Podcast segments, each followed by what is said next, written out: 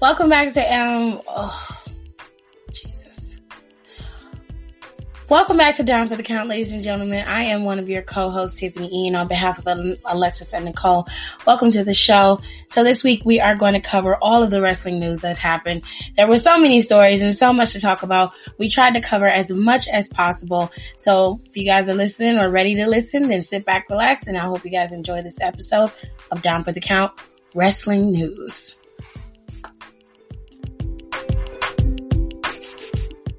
One. Welcome back, everybody, to Down for the Count. I'm one third of your host, Tiffany E, and as always, always have the other two. we got Alexis and Nicole. Say hi. Feel the love, man. oh, hi. Haven't even said anything yet. God damn. I'm joking. I love them. They're like family. So anyway, it's it's been a very very um hyper week for wrestling. Okay, so there's a lot. We're gonna try to get it in. This may end up being a two-parter because this is a lot. First things first. There have been some deaths in the wrestling community, and we have to at least pay our respects. So, first things first, the WWE legend Kamala passed away. He was 70. Um, Kamala suffered from a lot of health problems, but we are still saddened that he passed away. And we do send our condol- condolences to his family and friends, and of course, his fans. So rest in peace, Kamala. And on the indie scene, there was a wrestler by the name of Marvelous Mitch um, Ryder. His name is Marvelous Mitch Ryder, and he passed away at 48. Now, they didn't announce how he passed away or what his cause of death was, but some of the WWE stars like Lince Dorado and Gran Metalik tweeted about him earlier this week. So we send our condolences to his family, his friends, and his family, his fans as well. So we're gonna move into happier news. Kurt um, Angle. Also, one second before we go into happier. So I didn't know. Well, this is me being ignorant, um, ignorant because again, once wrestlers are at a certain age. I don't like breaking kayfabe. But also, Kamala's real name was um, James Harris. So I just think that's he just had like such a normal, such a normal name for the type of character that he that he played. But um, R.I.P. to him. But yes. yeah, we do have some happier news at least. Yeah, Kurt Angle has been seven years sober. And if you didn't know, Kurt Angle did have um, an addiction issue. That happens a lot with a lot of wrestlers, especially Percocets. It was Percocets he had the problem with. Mm-hmm. Percocets. He like um, it was Percocets. Well, it was like heavy duty painkillers, and it was a lot to do because of his neck. That seems to be a common trend amongst a lot of wrestlers. And TN. Um, so Kurt Angle is seven years sober, sober, and he's been celebrating his seven years. So congratulations to you on your sobriety, Mr. Angle. I, I'm I'm really glad that um, Kurt Kurt Angle's still around. Um, just like he was definitely one of those people, like because you see, like I don't want to say he was a celebrity, but he was like the gold medalist, and that was his gimmick but like he was one of the very few people at the time who transferred so smoothly from one like one sport to professional wrestling and he did it with such ease. And uh, i'm just happy he's still here and that he's still able to walk because the shit he put his body through holy fucking god. He barely can walk. He he walks with his knees bent all the time. But i'm he he's still here. He's still kicking and he was still able to wrestle. So that you that says a lot because a lot of wrestlers can't do that. So, so I'm happy for you, and I hope you continue to stay sober. That way, you can celebrate 20 years, and if it if it if the Lord lets you live that long. So, have you guys ever seen Kurt Angle's TikToks with his family? No, he has a TikTok. I know his wife is hot though his yeah, like he he upgraded. Um, not, yeah. Uh, he had he it's a TikToker. He just makes stupid videos with them. and it's just like him. It's basically like him being his wrestling character, like because I loved heel angle. I didn't I didn't really appreciate it when I was younger, but now when I go back and see that, I'm like he was good as a heel and he was good as a face. But Yeah. it's he's kind of like the fall guy to like his family's antics. And it's actually kind of cute because like his little his youngest daughter there's a video where she put him in the ankle lock and he wasn't really faking it. Like she legit put him in the ankle lock. And I was like, no one's gonna fuck with this little kid when she grows up. Like, I'm good with that. That's cute. I'm glad he has some good, some fun with his family. That's cute. Well, all right. Let's Oh. get into this news, people. Speaking of TikToks, though, um, before we start, we just want to say a happy birthday to a friend of ours and a fellow guest on the show, Wrestle Shade. Um, if you guys don't follow him, go follow him. He is fucking hilarious. And yeah, uh, that stupid dance to that that Drake beat. You know what I'm talking about? the Tootsie Slide or whatever it's called. No, God, no.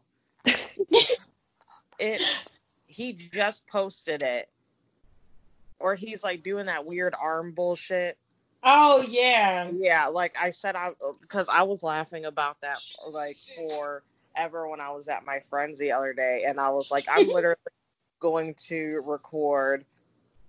I was like, someone's gonna have to record me doing that on the houseboat because I was like, we have to, and then we're like, yeah, I was like, we have to make like obnoxious like.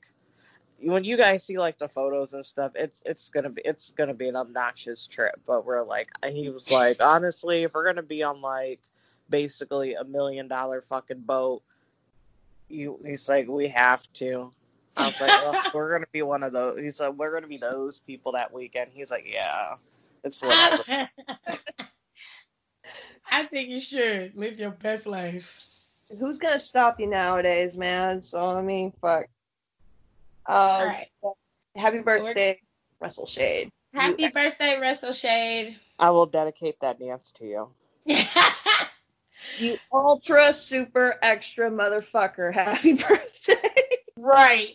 Because Wrestle Shade be going off on his TikTok. I actually All right. thanks because of that man anymore. I really can't like not wanna throw it at the fucking I will never forget because this was the one. I think that was like one of the first videos I seen of him, and it was. What was it? Was it? Was it Super Showdown? It was something. It was when Finn Balor was still IC champ, and he had, and he had like those like fucking demon people who like also came out. That was at um I think it was at Crown Jewel or one of those Crowd Jewel, and he was like, "I need to find that video. I don't, I don't know if I want to scroll that far though." Uh, he was like, he, it was like, he was like, "Oh, the children," and I was like, I think I Um, I, I was crying, and he was like, "I can't get over that. I will never get over that." Because I thought that was the funniest shit. It's still the funniest shit. All right, y'all. We got a lot of news to get into, so we're gonna get started. The Rock, his ex-wife Dany Garcia, and Gerry Car- Cardinal Carnales, I think that's how you say his name, of Redbird Capital. They purchased the XFL this week. Fifteen million dollars they purchased it for at a steal, if you ask That's me. literally chump change. It like, is. They- how much did Vince look- like he invested? It was like two hundred million, right? Yeah. yeah. He only That's got like what? He paid a fraction of what it was actually worth. And Wow. the reason th- they say that the Rocks and, and the Rock and well, actually the the group. Let's call them the group because it's not the Rocks XFL. His wife Dany, all his ex-wife Dany actually owns it with him, along with Redbird Capital. They are equal partners in the XFL. That that is important because Dany Garcia is the first female independent sports team owner, and she's also a person of color. And it's important that people make sure they include her in that conversation because all of the headlines are just about him. They don't include her. You know, like I was actually excited when I saw that um that him and her uh bought it because I'm trying like when I saw Dany's name, I was trying to think of like other pro besides Stephanie, but like other prominent women who own a uh like a sports a sports club or a whole just a whole sport promotion, I guess is the way to say it. Well, the only other woman that I can think of is Jeanie Buss of the LA Lakers, and she um, inherited but she's not a sole. She's just uh like she's, she's not like, like, a sole. She's not. She's a team owner. Like Dany Garcia is the only person who's like owns an actual league. That's and what I'm saying. That's huge. That's incredible, and and yeah, and that's why I don't understand why people weren't making such a big deal about that. I was like, why is it no one like making a big deal out of this? They're not even mentioning her in the headlines. And even in the story itself, when you read the articles, she comes up in passing. They pretty much focus only on Dwayne. I don't like that. Because what she what she's able to accomplish now can set the tone for million for other women to be able to get into sports on an executive level like that. So it's it's a little dis it, no it is. I'm not even gonna sugarcoat it. It's very disrespectful to X her out because I can guarantee you this. If it wasn't for Dany, The Rock wouldn't be the star that he is. Oh no. She is the one she is the one who handles his management. She is the one who does the work on the other side for him. He does the acting and he has his hand in it too, but she works. They're working hand in hand, and without her, he wouldn't be the star that he is. So they need to respect her better than that. Oh yeah, like she like uh, um I didn't know this. You guys were the one who told me. I knew they were divorced but your you guys told me they're like, oh yeah, you know they they still have a great working relationship, and you know they do this, that, and the other. Like just just saying from like um, a wife's perspective, she was there when he had nothing, and MTV ran this special about The Rock when him and her were still married, and people were even they were saying the same thing Tiff was saying. It's like Dany was the one driving him. Dany was the one getting him to the shows. Dany was the one making sure that he was on time, that his gear was ready, this, that, and the other. Like, you know, the saying behind every good man, there's a woman who knows what the fuck is going on. She mm-hmm. is a woman. And not only the fact that they divorced, that they have a great, they still have a great connection, they still respect each other, whatever. A lot of people can learn from that, honestly. Um, but you know the fact that they still do this like you didn't you guys tell me she also helped with his career in hollywood like yes. she's yeah like she's his, her his manager to take the hollywood roles for him which Correct.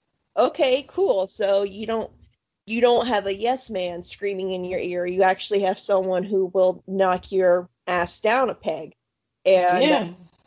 you know just just for just for being a woman in a sports league and being co-owner of an entire sports league this is a big fucking deal for not just not even for women. This is a big fucking deal for sports because like anything that goes through it dwayne like dwayne, i mean what if dwayne goes off to hollywood filming movies again she's gonna be the one that's gonna be she's gonna be the she's going to be the one running everything while he's off making movies or doing whatever in Hollywood. Or if yeah. he's doing something for Vince, like she's going to be the one holding it down. And from what I've read about this woman and what I've seen about her, she's not a fucking pushover. Like she will, she's got balls, man. Like holy fuck. You gotta be if you're gonna be on the, in the rocks corner. Yeah, and I think I'm just like so fascinated from her, and like especially after this deal, and I what I also really liked about it because I think the the rock he like knew people were like kept like basically like missing her name, and he like made it a point on on his social media platforms to be like no like she's like really like she really spearheaded this. This is like she should get like she should get the credit as well like she should get so much credit and blah blah blah. And um As i want her to like write a book or teach like a seminar. Because not only she's the rock rock's agent she's henry cavill's agent. Yep. And she was also or i think she still might be because eva marie still gets r- randomly good roles when she like does acting stuff like she's in like some random movie with bruce willis Yeah, i don't think it's is. out yeah um she was also eva marie's manager. Really? remember yeah because you remember Vi- they Yeah. were obsessed with her That's the- how the she got to Big Brother. Uh, the Rock's wife brokered that deal for her to get on Big Brother. yeah She she be doing some stuff, man. So, um, and I also think that's why he kept her so close because they respect because he had a respect for her not only as like a human being and someone who like you know was his ex-wife and gave birth to his first child but just as like a business partner and also it's like they both they both moved on like they both are each happily married again she yeah. got a fine ass. I know. i was looking at him i was like okay girl Her husband is fine. She was Um. like, I'm staying in the same lane. she was not playing. Yeah, so I I think she's fascinating, and that also makes me so excited for um Simone and also his other daughters, even though that that's technically that's what I don't know. I'll say that's their aunt because that's what I call my um dad's ex-wives, my Yeah. aunt. So that there's their auntie Dany, and I think it's re- it'd be it's really cool that they also have like also their mom. Their mom is really even because she just keeps to herself, Rock's wife, but she's also very prominent in the music industry, working behind the scenes and working for different um, record companies and stuff. I think she also sings and stuff on the side too. Damn, she's got her fingers in everything, man. Like, you go, Dany. Shit. Yeah, so it's like I think it's awesome that like the Rock's daughter not only has their mom. Um, I don't remember her, his name. I'm very sorry. I don't know your name right now. It's a very disrespectful lady, but you you're awesome. But the Rock's, Rock's yeah. mom, yeah, she's like awesome. And then they also have Dany also to look up to, and I think that's really cool that the girl that well all the girls, especially Simone, especially her going through this at the PC and becoming a wrestler. I think that's so cool that she has all these very nurturing, it seems like, and very business minded and very hardworking women who are around her so they can basically like lead by example. Yeah. And I don't think that's something that I don't think we really talk enough when we were talking about like especially like this is such important when you're building generational wealth at the I same agree. time. Yeah. Well, the details the details of that deal were they bought this before it went up on auction. So when the XFL went um, bankrupt, they decided to put it up for auction or they were going to field offers for it to be sold. The offers did not come in like they thought they would, so they were going to put it up for auction. And The Rock and Redbird Capital and Dany Garcia put up the $15 million bid for the XFL, and it was immediately sold. So it was done before they could put it up for auction, but they were like they this was the only credible bid that was put in that they would even consider. So The Rock made it very clear, well Dwayne Johnson made it very clear what he wanted to do. Um, so did Dany Garcia. They want to create an alternative for football for players um, who want to play football that may not may or may not be good enough for the NFL, but they also want to create an alternative football sport for fans who want to see football outside of the NFL. And right now, with people being as divided as they are in terms of the NFL, they couldn't have done it at a better time. The XFL benefited beautifully when it was in play. Um, I thought they had very innovative rules. I thought it was fun to watch. I really liked the sideline antics of the XFL. They were cursing. Them damn media people was coming up to them before they could even get off the field. They can't think. They could not think fast enough to answer the questions, and it was just so funny.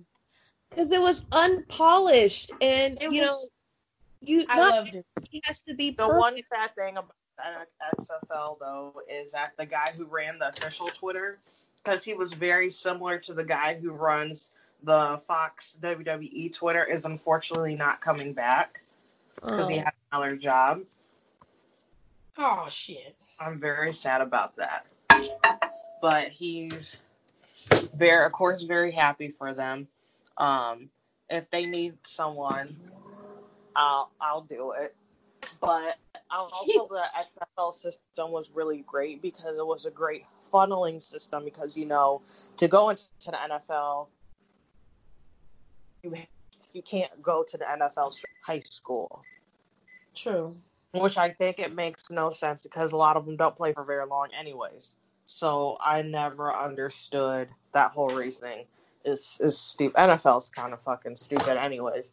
But and that's just on many levels. But um, yeah, and it was a great filler time. It was great filler for people to be like, you know what? I don't feel like going to college because it's like they're not gonna go to co- they. It's a waste of resources, anyways, because a lot of them go to college just long enough until they're eligible to go to the NFL, and then they just go to the NFL. So they don't end up most of the time they don't end up graduating. It's just a waste of money and resources for recruiters unless they really want to play a full four years of college ball, but only, but that's only in certain places, like, oh, for example, like OSU.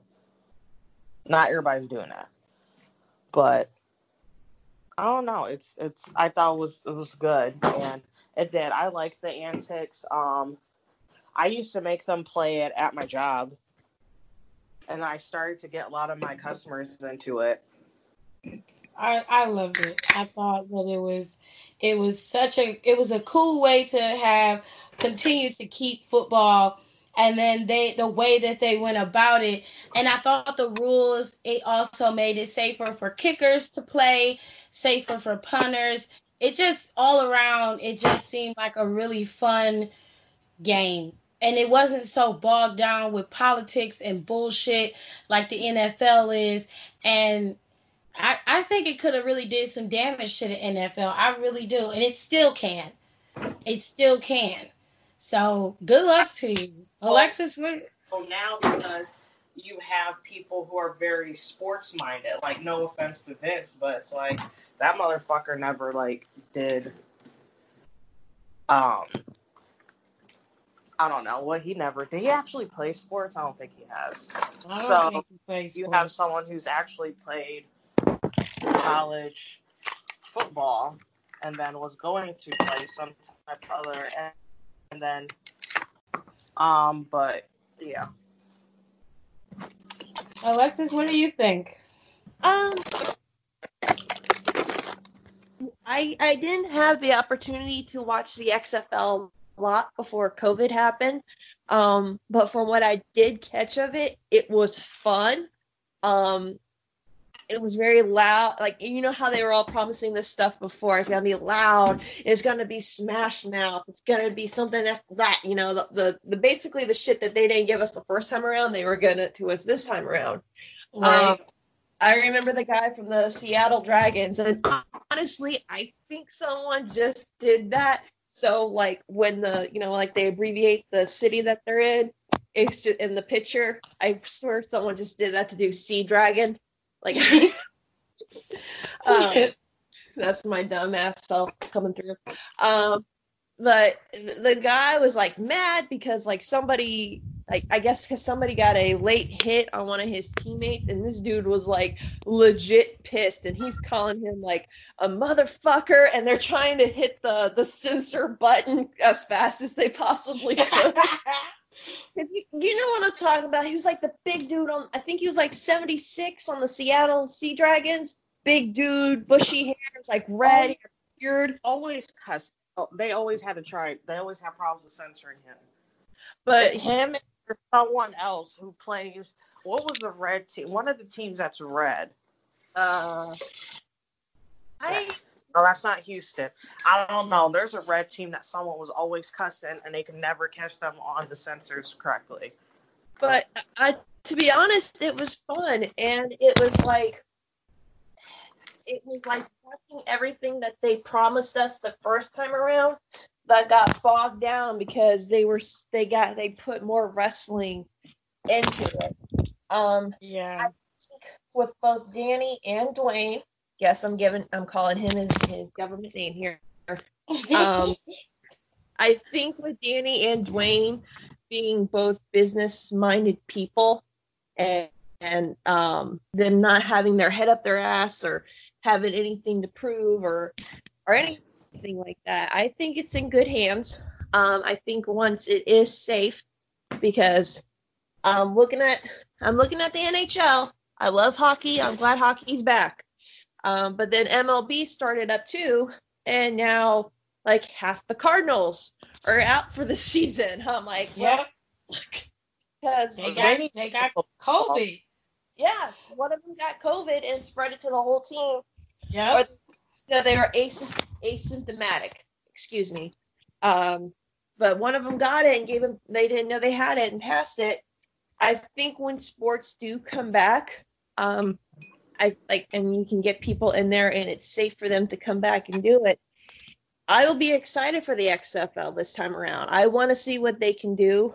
Um, I did know, I did not know Dany had all that um, in her resume. So um, I think you have a man who's very sports savvy. He's he's born into this. He knows wrestling. It looks like he knows what he's going to do. And if anything, Dany may be the person running it. So I'm excited just to see where it comes back next season and give this a whole like a hundred percent go and try on it. Yeah, because it's like, when do The Rock got time for this? He got that fucking tequila. Which that, by the way, I made a video. I'm not a fan of it because I don't like the setup in my kitchen. So I'm gonna try to do another cocktail with it. But um, the end of the day, with with XFL, you have Dwayne who knows what he's doing. You have Dany who knows what Dwayne's doing. And to me, it just sounds like more importantly, Hmm. don't have yes men and activists telling them, "Well, that's a great idea. That's a good idea." It sounds like they would like check each other, or they would have each other's back. So I mean, you know, I'm just saying, y'all divorce people, you can fucking take a page. If you, as long as y'all didn't end on a sour note, but y'all can take a page from the uh, Dwayne and Dany's book on how to fucking get along. Like some I have to get agree. I respectfully have to agree. you know, straight things off without getting into an argument in a wicked parking lot. And here they are running a fucking multi-million dollar sports league. Like, Um, That's true. It- can you slide Henry Cavill my number, please and thank you? She wants to see the pretty really Superman. Oh my God. Let's Oh my move on because Nicole's but- just shooting her shot. I don't I don't like I don't like Superman, but I will, you know, I will make sure that he's okay. I can't. Anyway, No, it's not no anyway. Don't you start with me. we're, we're moving on. Live that single Okay. life. Or not. She's a hot mess. I can't with her. I hate it here. I don't want to be single anymore. I'm over it. I'm bored. Girl. Oh,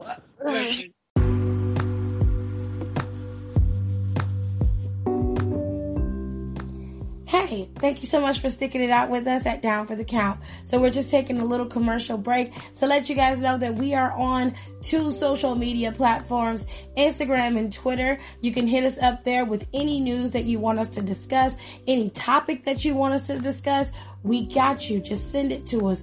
We are all for the people. Well, sometimes. Sometimes. anyway, so make sure you guys stick with us at Down for the Count, and we're going to continue on with our show. Marty Jannetty is in the news. It, this is one of the most confusing and weird stories I've ever heard. Okay. So it's Mar- funny, but it's not funny. It's just so weird. Okay, so break it down because it's so fucking weird. I want. To, Can I be the one to break it down, please, please, please? Yeah, sure. Okay. So on Marty Jannetty's Facebook, not Twitter, not Instagram, no, nothing. It's Facebook. Um, on a post that has now been deleted, he basically gave what sounded like a deathbed confession. Um, it's like he admitted that there was a point in his time when he was 13 that um, someone assaulted him, and according to Marty, he killed him, dragged his body to the river, and dumped it, and never told anybody. Now, of course, when you say something like this, people are going to go, "What the fuck?" Um, this is not the first time Marty has said some out there shit. I think it was last year or a year ago, something like that, um, where apparently his Facebook, again, Facebook, was hacked and put up a statement saying that a girl that he sees as a daughter finally turned 18, and so Marty supposedly, because it was, you know, hacked according to him, it said that um, he wanted to sleep with her, that now she was of legal age. So far, what Marty has said in his story about the location where he was assaulted, where the, the body was put, it all adds up. Um, the scary thing is, is that he was directing this post to his, they're probably not together right now, um, his current girlfriend and I think one of the quotes said, uh, "I'm not going to let anyone hurt me, including your Jamaican black ass." That's what he said. He also called his drug dealer that he killed, or whoever that he killed, the F word as well. So it was just like it was just weird. It was just like a it was just like the confession itself, and then he just had to sprinkle a little bit of racism and homophobia in there just for you know just to spice it up some more. And it's like, and it was, and I read it and I laughed because it's like you can't do nothing but laugh. Like you can't do nothing but laugh at some shit like that.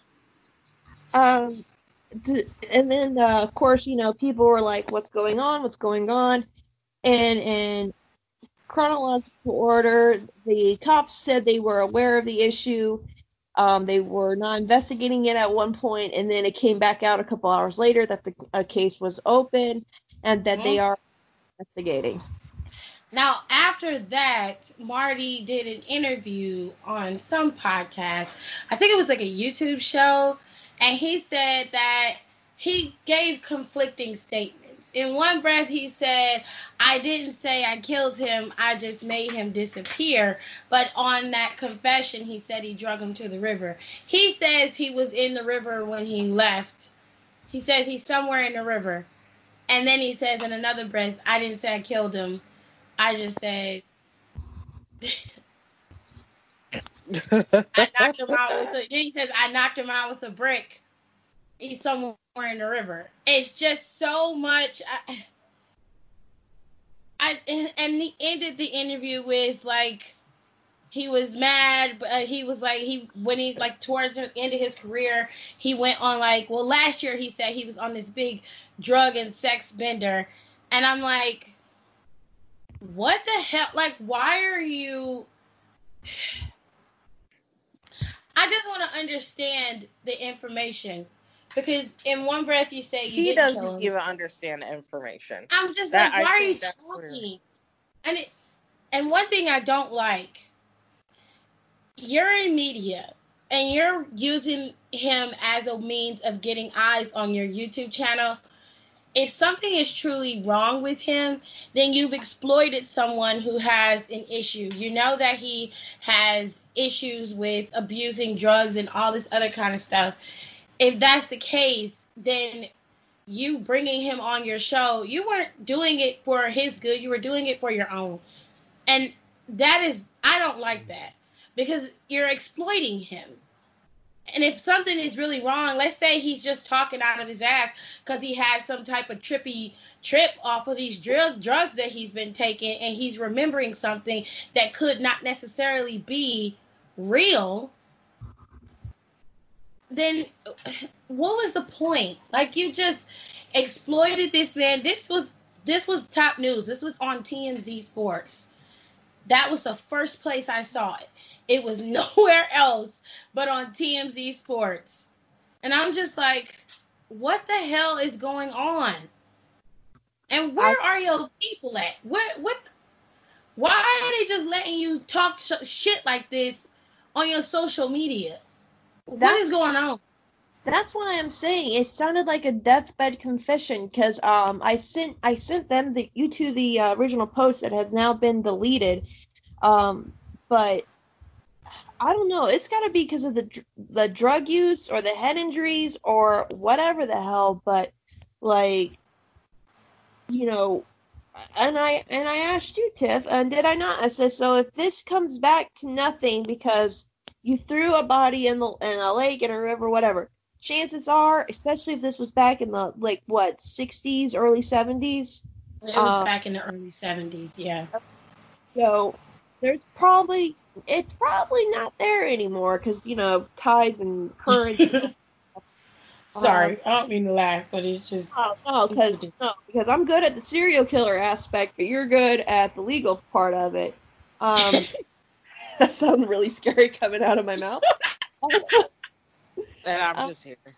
no, she's what I was trying to, what I asked Tiff was that even if they if they find something because the location of where he apparently killed the guy and where he dropped him at it, it lines up with it being actually pretty close to each other um, could he if they come to find out that yes he did kill somebody i could see that you know like it's considered a cold case especially if the person that he killed was ever declared missing and mm-hmm. they still arrest him but if it comes to find out that marty's just you know done one too many acid drops that his brain's all fucked up and he's like coming up with shit because there's you've seen reports of people who have like onsetting dementia or Alzheimer's they make some really weird shit up.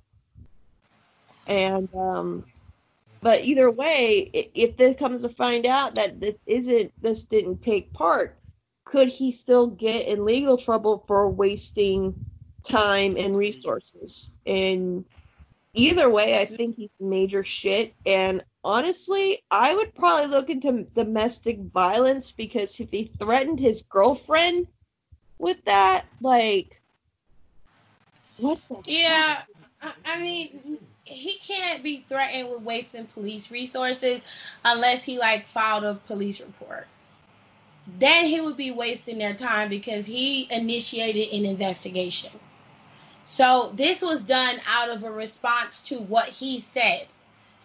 The police would be remiss to not investigate it because it is a credible admission. One thing people have to understand about social media is they use that shit against you in court. So even the president of the United States, Donald Trump, everything that he has tweeted for the last four years, if anyone decides to sue him, it is all admissible evidence in court because you posted it on something that is public where everyone can see it. So if you're if you're trying to hide a crime, the only thing I will tell you is stay off social media because they're gonna find they're gonna find it and they're gonna use it against you. Even if you geo stamp like you use geo stamps in your your Instagram posts on um, Facebook, you sometimes post where you are, your check-ins. All that shit becomes a part of evidence. Although it is good when you're like, you know, you leave and you might get kidnapped or something. I would say for women, if you're going on dates and you're like, you know, you're weary about where you're going or you're afraid and you know your social media is high active with high traffic, post your check-in on Facebook, post your geo stamps on Snapchat, do it on Facebook, on Instagram, all of that because that is a paper it's a digital trail of where you are and where you're supposed to be. So they're going to investigate something like that. If somebody posts a confession on Facebook or anywhere and it gets enough traction, he's a public figure. Whether they like it or not, he is a public figure. Yeah, he's old and and a little bit messed up in the head, but he's still somebody who has a lot of fans and something some of the things he says resonates with people. So when you say something as egregious as this, I would have expected nothing less than a reaction of, okay, something isn't right here. Either send a wellness check to go check on him or investigate the, the um, post. And they chose to investigate the post. And that's what they're doing. It's an open investigation, and they haven't said if they found anything yet. It's only been a couple days. So you just have to wait and see. I just, I, I honestly, I'm gonna go with the fact that it sounded like a deathbed confession, because maybe Marty's going, and I mean, what? You, I mean, like in his little messed up brain, then he's like, what are they gonna do to a dead guy? You know, they can't charge me for murder. The whole story is just very, just very bizarre. It's very strange. It came out of left field, and why is he on Facebook? Like, he like who the fuck uses Facebook? All old people use Facebook. I hate to say that because my mom's on Facebook. Everybody's mom's on Facebook. All the people who are over the age of 50 use Facebook. Sometimes even those over 40, they use Facebook. So.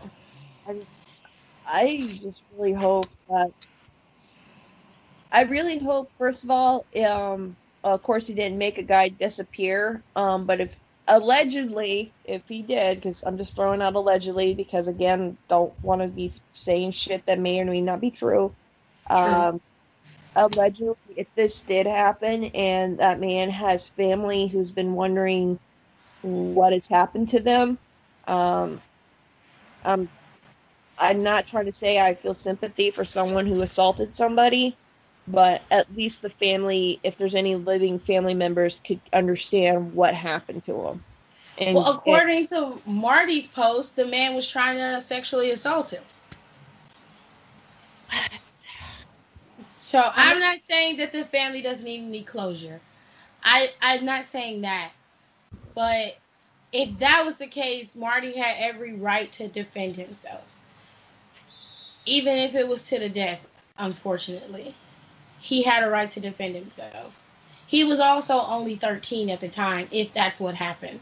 Yeah. So. I don't know. That nigga's just fucking nuts.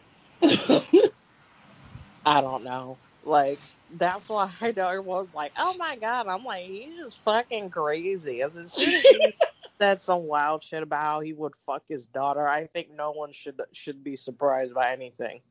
Well, that should have been anybody's. So I was like, as soon as that happened, I said, you know what? I'm gonna never be surprised about a single thing that comes out of his mouth or he types up.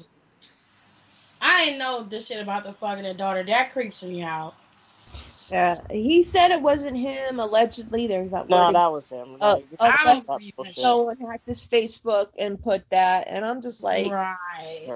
Uh, you are. I just said, bro, you're fucking creepy. And then this shit comes out, and I'm just like, see, this is why Shawn was the better rocker, Marty. He man, Shawn ain't no thing, but at least didn't kill somebody. That's so messed up. All right, so let's get into this AEW news because there there's a lot of it. First off, um it's about three pieces to this AEW news. So we're going to start with the AEW Heels situation. AEW Heels rolled out a subscription service. The subscription service is $50 a year. And to a lot of people, it seems like a lot of money, but when you really think about it, it's over the course of 12 months, it's 50 bucks. It's not that bad. Okay. Um, it's less than a WWE subscription for the network.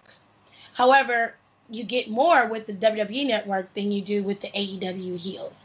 But focusing on the AEW heel situation, this little camaraderie that they've created for AEW for the female fans and creating this sanctity, I like to call it. I thought that it was a very good idea. You've allowed the female fans to have a place to congregate safely, number one, and number two, to be able to interact with the superstars as well as Brandi and even the female refs, okay? So I thought it was a great idea. Where the disconnect and where people are having an issue is the fact that the women's division on AEW Dynamite and on Dark, it is not solid. You don't see them. You see maybe a five or four minute match for the women. You get a segment with Britt Baker and Big Swole. The women's champion is never on TV, which is a common thing with AEW champions. They're never on TV. If they are, they rarely defend the belt it's a very weird situation going on in the women's division with AEW. This all played out on Twitter. And when I say she put that, Brandi Rhodes put the post out about the AEW heels situation in the subscription service, it caused an entire shitstorm. And everybody was coming at her neck about this subscription service. And it was more so about why you would start this and not make sure the women's division was set in stone so that it was it would work cohesively with the women on the show. They were like, "Well, you're not showing the women. They, we don't get to see them." Brandi's response was um it, it was unique because unique is a nice way of saying it. Let's go back and find it because I I think I have them on my phone. I'm trying to see if I can. Oh, here we go. Brandi's response to people questioning her why the AEW women's division isn't getting all getting any screen time and why they would push this over that. Her response to that was it's for female wrestling fans. Many female fans don't like women's wrestling. You don't have to be a member. Hmm. Um my question is we're just going to respond to what you said. So I don't want people to think, first of all, I don't want people to think we're attacking Brandi. Okay? Because I feel like I can criticize Stephanie McMahon all day long and you don't get the same emotional response from her, even though they're two different people. I expect a certain level of just understanding what people are complaining about but reacting accordingly. You don't have to always respond in, in such an emotional way because not everybody is personally attacking you. And that's what I think sometimes Brandi she takes the, the the criticism as a personal dig at her. Now, when people are attacking her on Twitter for being a black woman and calling her all types of names and everything like that, that is a personal attack. She should feel some type of way about that. But when people are asking you legitimate questions about the women's division and why things are the way that they are, that is a question of why the business is going the way it's going. That is not an attack on you. So I want to make sure people understand that. To respond to what she said, the question is how are you going to get fans to watch to be a part of AEW Heels if they don't watch AEW Dynamite?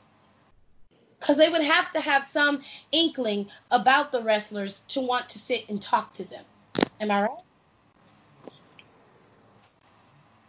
So, what?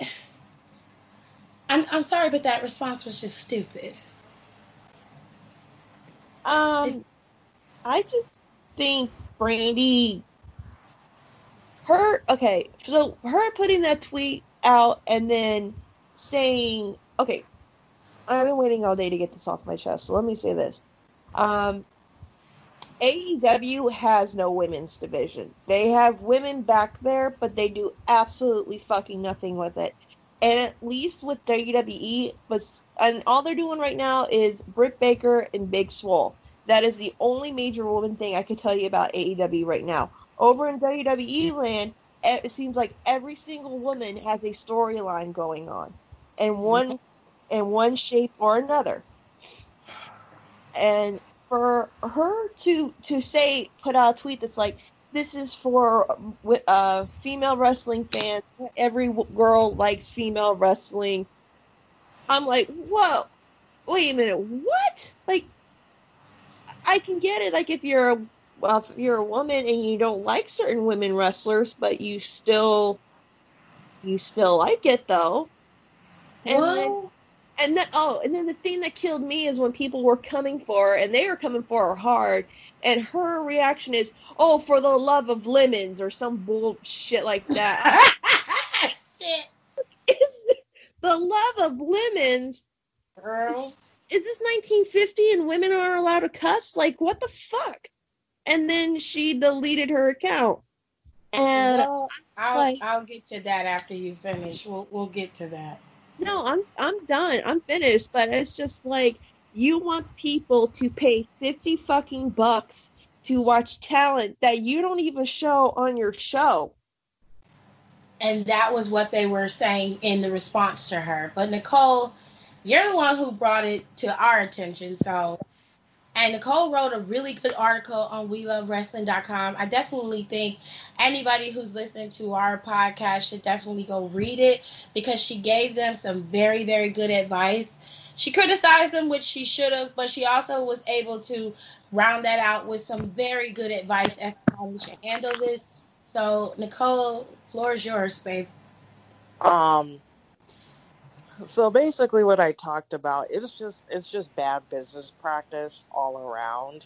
Um, and this is and the, and also I'll start with the Young Bucks because the Young Bucks are prime example of it. But also, people were sending them like screenshots of them googling map Google mapping their houses and shit, which is what? like fuck. Yeah, because they have children. So like obviously that's not okay. But my problem with the young bucks is like they're very quick to critique everyone and everything, but when it comes on to them, like they they get so upset by it. Oh. And then they clam up and then they do bitch ba- and I I call it bitch baby tactics and they run away. So, um, my thing is, and like I said, with the people um, who are the VPs of AEW, and this is including Tony. I said like Tony. I'll put Jericho in it because I don't. I guess because he does the same thing. So I'd say like Jericho, Tony, Kenny, Bucks, um, Cody, and Brandi.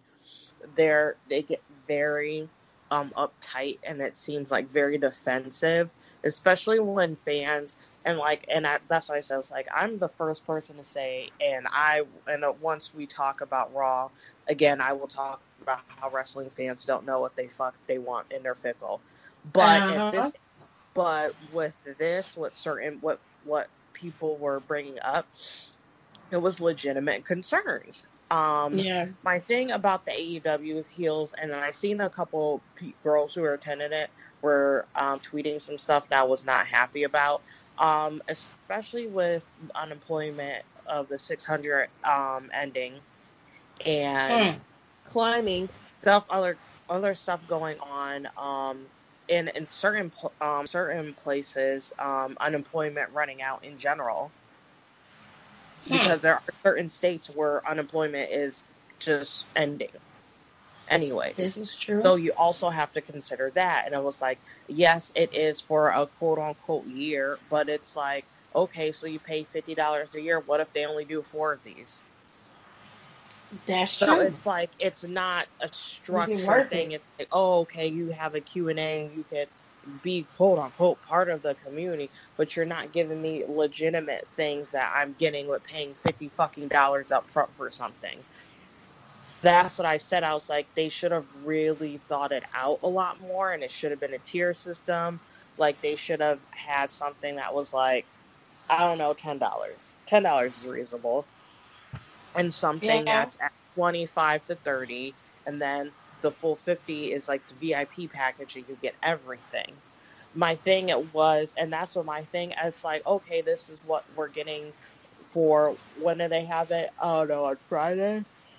But okay, what is it wasn't like it wasn't structured like okay, what am I going to consistently get from this? That is going to be worth me investing my money that I technically don't have right now because I don't think they realize and this is also that's why I said it's like they're very out of touch. I even though they like to say how they're very like they think their nose um, they have their head to the ground when it comes to a lot of stuff that's going on. They really kind of don't because it's like you, they should realize this.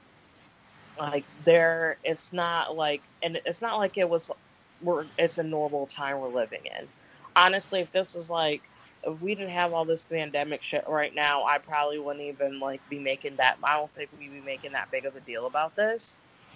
But actually, no, I think I would because um, it's also economically shaming those who don't have the means to do this, but would really like to be a part of it. And I've seen some girls like tweeting, are like, um, they're like, i've seen some people tweeting like fifty dollars was nothing, is chump change for what I got for this, whatever. And I saw someone said like hashtag broke bitches, and I was like, dude, fuck you, because I was like, a lot of people are going through some shit and they can't just throw away fifty dollars to AEW for some shit. I agree. So I was like, so, so you can miss me with that, and that's just so insensitive to what people are going through financially right now, not just within our country, but within the world in general. So I was like, again, fuck you. Um, that's right. just an inconsiderate human being, period. Um, so I think that not, I think it was, it's a good idea, but there was no execution. So I'm like, I'm wondering like who's like okaying this because in my mind, I know I, and this is just from my experience, when I have projects, when I have to, when I would have to come up with a project or come up with a new procedure, I would have to have all my bells and whistles aligned for it. So when my VPs and my executives will ask you questions and be like, okay, so what would you do for this and this and that? So you can have a complete structured program. I feel like this checks and balances was not done for this, so that's why it's so sloppy. And then also you could say that the same is literally the same thing with the women's division. It's just sloppy. Um, I don't like how no one wants to take accountability for anything. And if they didn't want to have that type of transparency, they never should have prompted all of this when they had that rally in Jacksonville announcement. They never should. They should have put if they were not prepared mentally to and to and also like or just job performance wise to have to deal with this than doing this. And I hate comparing people, but it's like you don't see Billy Corgan going on Twitter like this. You don't see Steph, Stephanie McMahon going on Twitter like this. You don't see Triple H going on Twitter like this. Um, hmm literally anybody from, and I'm not just saying just like, oh, from WWE. I'm like, no, like, what other person that's not like some fucking carny um, person running some dumb fuck um, indie re- indie promotion who doesn't pay his people that acts like this on Twitter? No I one. agree. Besides AEW, and I think they're very overly sensitive. I don't think a single one of them is business minded individuals. They might be smart with marketing, but they are not business minded. They're all soft. They do not have the skin hard enough to deal with running a company and running a company and having to be held accountable and people asking questions. People are asking questions because you promised them product and you're not delivering on the product, so they're wondering what's going on.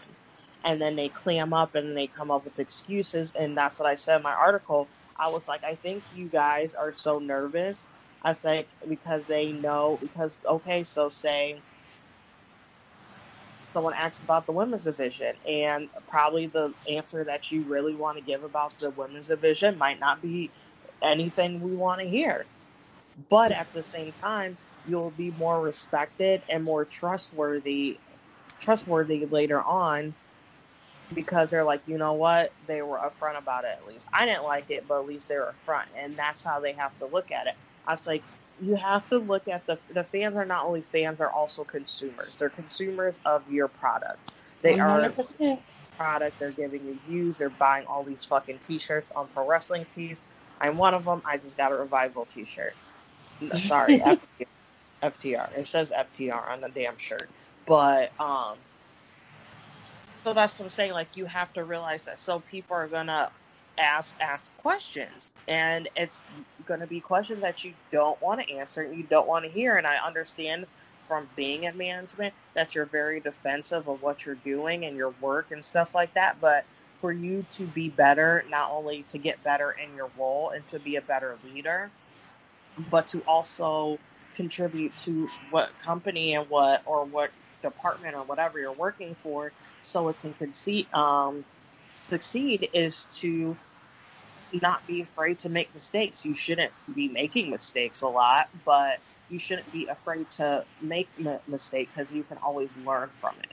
And that's what I then that's what I got taught that early on in my management career. It's like don't obviously do the best you can, but if you a mistake is going to happen, don't be afraid of it. It's going to suck and but you learn from it and don't make that mistake again. And I don't think anyone over there knows how to do that.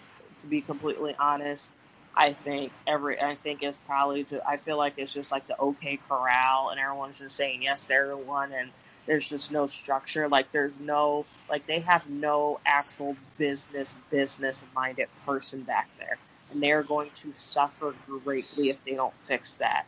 I and I said this from jump. I don't think anyone should be any one of them should be on Twitter because I don't think they know how to use it properly and because they get sensitive. Um, Brandi's one of them obviously she shouldn't have to deal with people harassing her for her um, her being black. She can't help it. I can't help being black. Tiff can't help being black. Um, Alexis can't help being white. So that's like, well, like, what the fuck you want? You what the fuck you want us to do? That's just how she was born.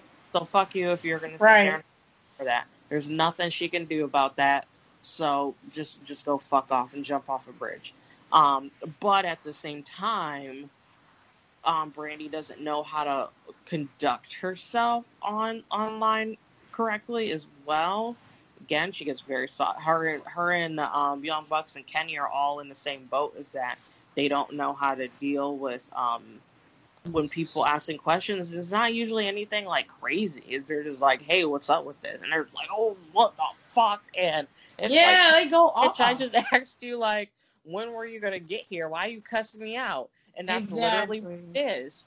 And so, yeah. um, my advice to them is um don't don't run your nobody don't run your social medias. Get a fucking social media manager. That's my first thing. Um, you need to hire some more business minded people back there. Stop hiring a bunch. No offense, I know everybody wants to employ like people that are in like the business, but you need some actual fucking business people back there like you need to start looking um start you know go go on linkedin people are looking for jobs go look for people who worked at places like um let me get an example like people who worked um as like executives or something at at record companies or yeah people PR people. Yeah, PR people. They need you need a, a PR department out the fucking wazoo. Yeah. That's that's your that's their main problem. You need a PR department. You need to mm-hmm. build a PR department. Um, again, you need to get more um, business minded people. I don't know, get some sharky motherfuckers that worked on Wall Street. Um, yeah. You need to I and I think they're I know they they want to be more indie and don't want to be so business minded, but you're gonna fail if you don't at least implement some some business minded because you can't handle because obviously no one's equipped for it and I'm just, and I'm not saying it to be mean I'm just saying it this is just my observation of someone who's worked in a business like profession and that's had, had mm-hmm. to operate that way none of you are equipped emotionally to deal with that and I'm just that's just what I see from online and from interviews, I don't think anyone's equipped to deal with that. Not a single fucking one of you people are. So you need to employ people who are. I agree. and No. just just get your shit together. Like literally, that's like that's what I'm saying. Like I'm to be frank, like literally, get your fucking shit together. Stop. And that's and that's why I got so mad, and I was like, why is Tony tweeting about demographics? I said, fucking Brandi's getting eaten alive Yep. in Twitter comment, and this was like right. It was like right after she sent that um that women don't watch wrestling whatever bullshit that dumb shit that she sent, and I was like, Brandi's getting fucking eaten. alive. They ate her out. Uh, not literally ate her out. They literally chewed, they literally chewed her to fuck up, just spit her right back out. It was a it was a fucking bloodbath. Nicole sends it in her group chat, and she's like, "They're she's getting eaten alive." Yeah, Like, I can expect- it was I- bad. I mean, what you said was it's not to be disrespectful or to be bullying, but it was quite ignorant what you said. Do, do I agree that some women probably don't watch women's wrestling? More than likely, because there are men who don't watch men's wrestling. They prefer the women's wrestling. We all Yeah. know this. So that is true to an extent. But you have to take into account that the fan base that you're trying to build out of women are going to want to be in there for the wrestlers. How would they know about these wrestlers unless they seen them on the indie scene? They would have to be fans of them via AEW or their indie career. So they would have to like women's wrestling at some point. So it it was not a bad statement to per se. It was an ignorant statement because it made it sound like there are women who just women just don't are the women we're targeting don't don't really care for women's wrestling. Then why the hell would they pay fifty dollars to to be in that damn subscription? What that doesn't make sense. It was just an ignorant statement, and I think she should have worded it differently so that she could it, it would come out better. It just made her look foolish, and I really don't like the way that AEW is structured in terms of how they put people in in these executive positions. She has no experience in this. So you're hanging her out there to dry by allowing her to conduct her social media as if it was her personal account. You want to do that, then you need to set up a burner account like the football players and the basketball players do and run your mouth as much as you want. But your social media, because you represent the company and the brand, you your face is plastered on the trucks just like the other guys. Just like Kenny, just like Cody, just like the Young Bucks, even Nyla Rose and Awesome Kong, they represent your business. So when you're out on social media acting a damn fool and saying stupid shit, it reflects poorly on AEW and it makes them look incompetent because you don't know how to handle your job.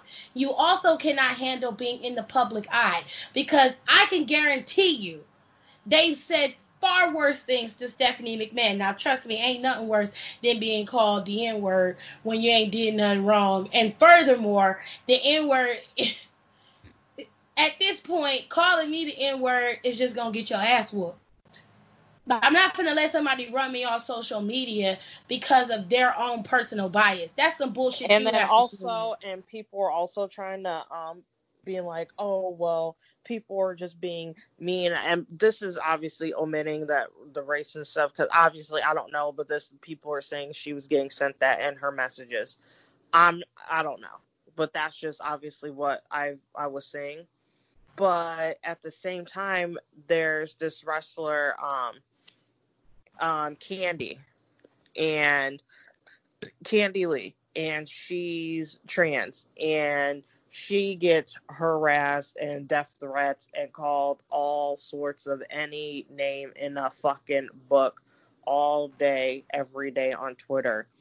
Um, you have um, there was the other day fucking um MV Young, who's an, who's a gay wrestler, and he was literally some fucking douchebag, dumb indie wrestler that I never heard of, and no one else never heard of him as well, was trying to come for MV for like two days in a row, saying that he did more for the LGBT wrestling community that than MV does. I'm like, do you even know like how much he's done?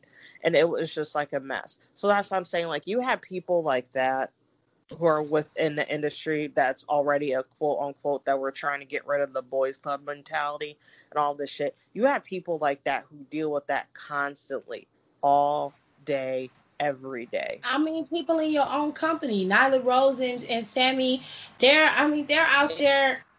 And Sonny, out, Sonny, sorry, Sonny is getting railroaded. I mean, look at what Jim Cornette said to, about Nyla and Sonny.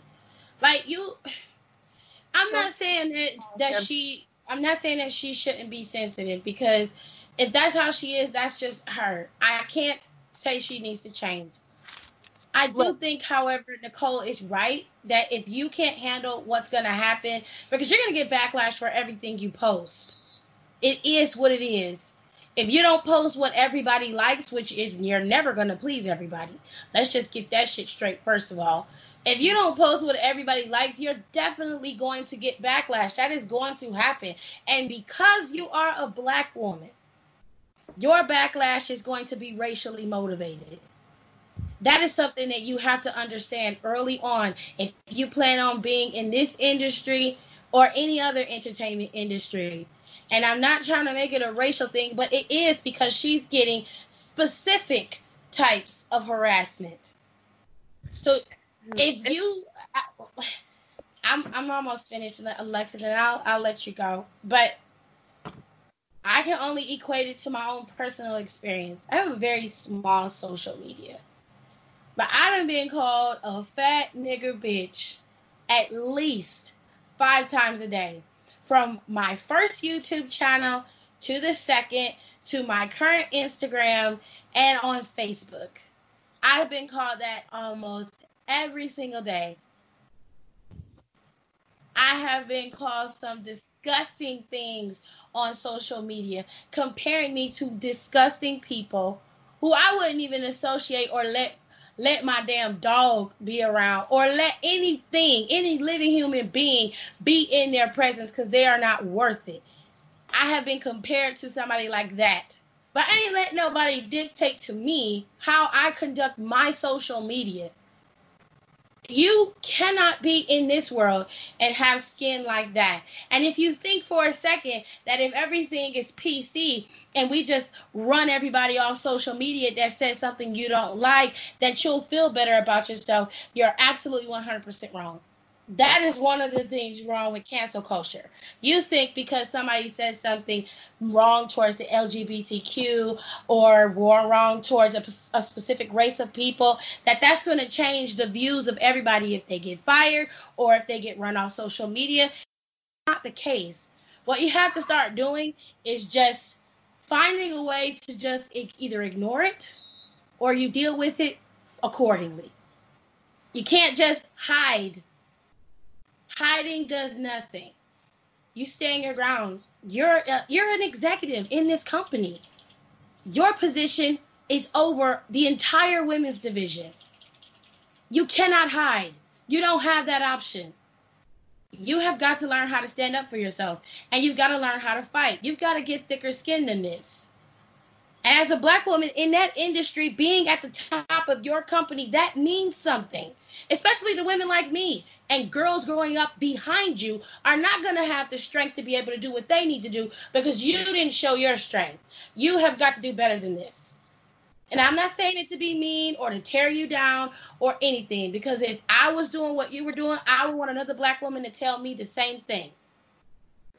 You've got to buck up.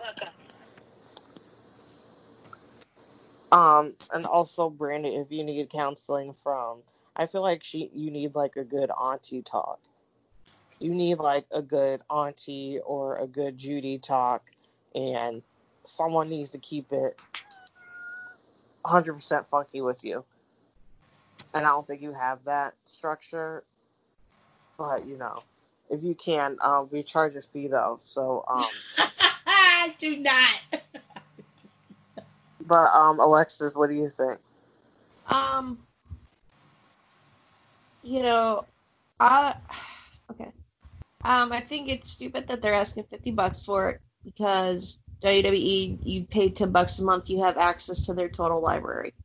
Um, but seeing how Brandi reacted, where she just there are people who I don't like on social media, um, especially in pro wrestling, but I don't go around calling them very hurtful things, com- saying hurtful shit, because at the end of the day, what you you said something to to somebody who may don't who don't even give a shit.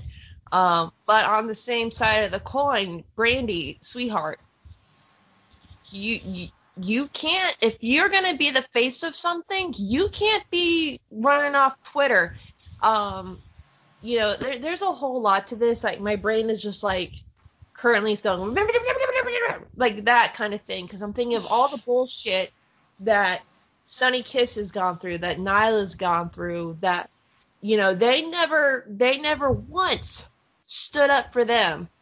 And now Brandi, who shouldn't have, to be honest, she shouldn't have said anything. If she had just kept her damn mouth shut and did respond to any of those tweets, because I'll be honest, whoever's running y'all's Instagram needs to be the one running your, your shit. Like they they don't respond to people because they know people are trolling. They respond to people who actually have legit questions, blah blah blah. But as for you personally, you don't need to be answering this. You don't need to, you need to make a post and then you need to hand it over to some sort of social media person.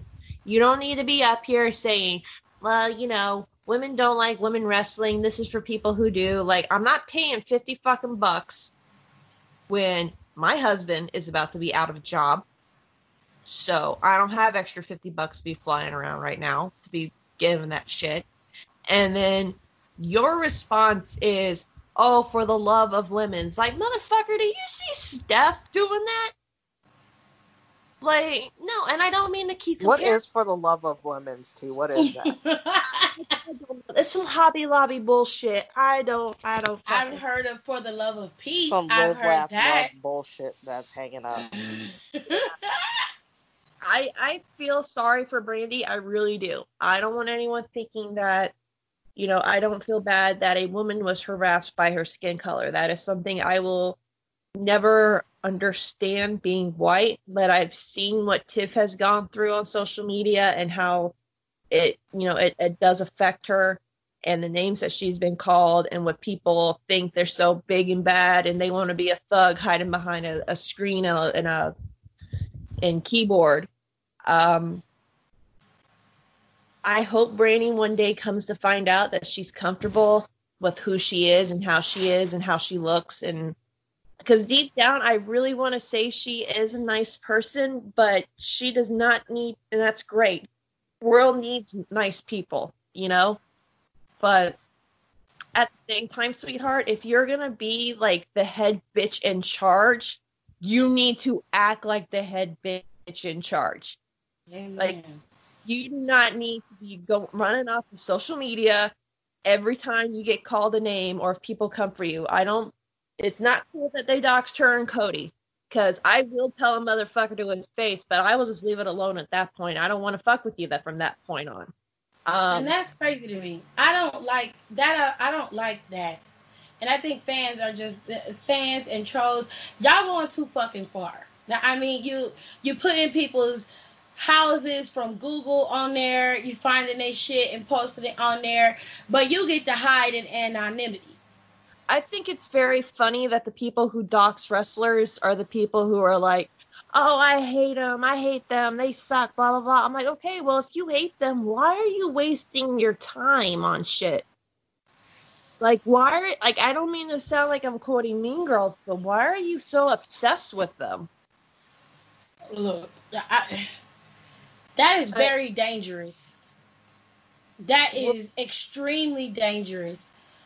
There, there are crazy people out there like y'all remember a few episodes back where the dude was tweeting Lacey Evans and he was always telling her to tell her daughter good night for him and all that kind of shit.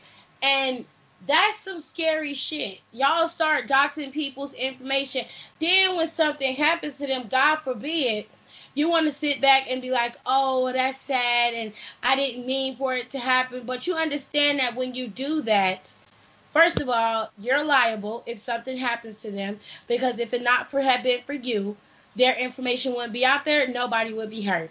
So Okay. your ass is going down and the person who committed the crime is going down. What about the dudes who just walked up to Arn Anderson's house, man? Like, Arn and Anderson could have called the police. Arn Anderson could have shot their ass. Like, okay, All he had to do was call the police, or and pull his, or he could tell them they trespassing and they need to get off his property. Ain't nobody obligated to do shit for you. okay. And that's you. You got wrestlers, entertainers, all of that. Just because you have a, you're a fan of someone, doesn't mean they're obligated to do anything for you. Y'all went to this man's house and woke him up and got an autograph for what? Is You coulda old. waited. He needs sleep. Y'all No. got that so rude. That's not right. And then now Old you got to people sit gotta y'all sleep. They gotta sleep at least ten hours. shit. I- so this stupid. is, this is how scary it's getting. Um, I saw on Twitter where um, I, I don't know what I was doing. I was going around Was and I it saw Ethan Page? huh? Was it Ethan Page? I think. No, but I know which one you're talking about. No, this one's even more scarier. Um, there were there was a girl, and she had retweeted this, and she goes, "What the fuck is this bullshit? Leave him alone." And I'm like, "What?" Because of course, when you see something you're like that, you're like, "Oh, okay." It was a link to Reddit, and there were people so pissed off at Jimmy Havoc, they they said they found the sobriety recovery place where he's at, rehab, the rehab he's at, and they were gonna go jump him at rehab. Uh, What? And I'm just like, you know, I want to fight Jimmy Havoc as more as much as the next person, but like, what the fuck is wrong with I'll y'all? at least wait till he's out of treatment. They need to be like, what'd you say? she said she gonna wait till he. She said she would at least wait until he's out of treatment. Oh no! Apparently, like, there was this big thing. Like three people were like, "Oh yeah, this is the one he works at." Because like my cousin's uncle, niece, nephew, who he oh. fucks on the side, boyfriend works there or some bullshit. Some dude who looks like Jimmy Havoc. I'm like, oh, so there is a tall British man with tattoos with a drinking problem and substance abuse problem. Wow, that's not a dime a fucking dozen. Like, and they were, it was on Reddit and people were like posting pictures of like a rehab center and you know as much as I fucking despise Jimmy Havoc right now out of being a respect um for just being a decent person I'm not to share it but the Reddit Reddit has deleted it because I think a lot of people a lot of people fortunately were like hey this is really fucked up this dude needs help he's there for a reason if he's actually there you know, and then you're also putting other patients' lives in danger. And then one nurse is like, I used to work at a rehab center, and if you try that shit on certain people, they will have no problem whooping your ass because they've been day 15 without a drink and they're just itching for a fight. But like, I, What was that's, the- that's dangerous. what was the other thing? Jordynne Grace getting mail at her normal address, not her PO box. Well, I mean, yeah, like- or that that dude's grandma getting stuff mailed to him. Yes, to his grandma. Ethan Page's um got grandparents getting shit email. That's even worse. Obviously, because I I feel like I at least make one Dolan twins reference um a video um or a podcast recording, but I watched their last video and I don't I don't know, it was like something about like people like I don't know, something about like people like recording them and them not paying attention and them not realizing it. And one was just like very disturbing. It was like a compilation, I think they were Snapchats. And it was like these group of girls basically found out where they were like surfing at and like followed them literally all day. And while they were out surfing, took one, took Ethan's shirt. And they That's were like smelling it and shit and like they actually like stole it and then he's like, I always wondered what happened to that shirt, and he was like, this is also kind of scary. That's just downright creepy, bruh. Yeah. And also they've, and this is also scary for them because um, I don't think, well, they still say they can't talk about it because I think it's like under investigation, but they have like a legit like stalker situation when someone like broke into their house. And they have to have, and they have like security now. They have like actual like security security people now because of that. Like just straight up, they were like, just they were just like in their house. I just read that NikkieTutorials um and her fiance got robbed in their house at gunpoint. That's oh my god. I did. I heard she got robbed, but I didn't read anything else more about that. Yeah, she got robbed at gunpoint. That's like this is y- y'all want to know why fa- wrestlers don't want to meet us or why they have extra security or why this that and the other.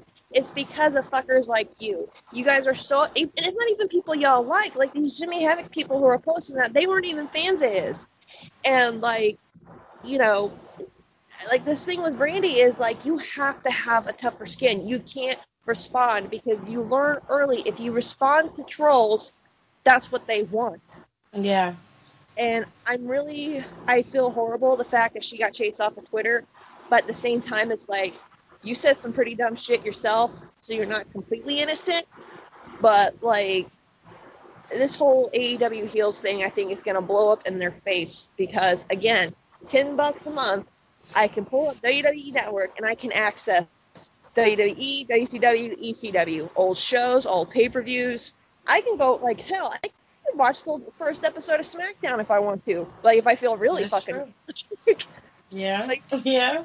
You're gonna charge us fifty bucks to see women when you have some of the. And I've said this before, and I'll say it fucking again till I'm blue in the goddamn face. You have some of the best female indie talent on your fucking roster.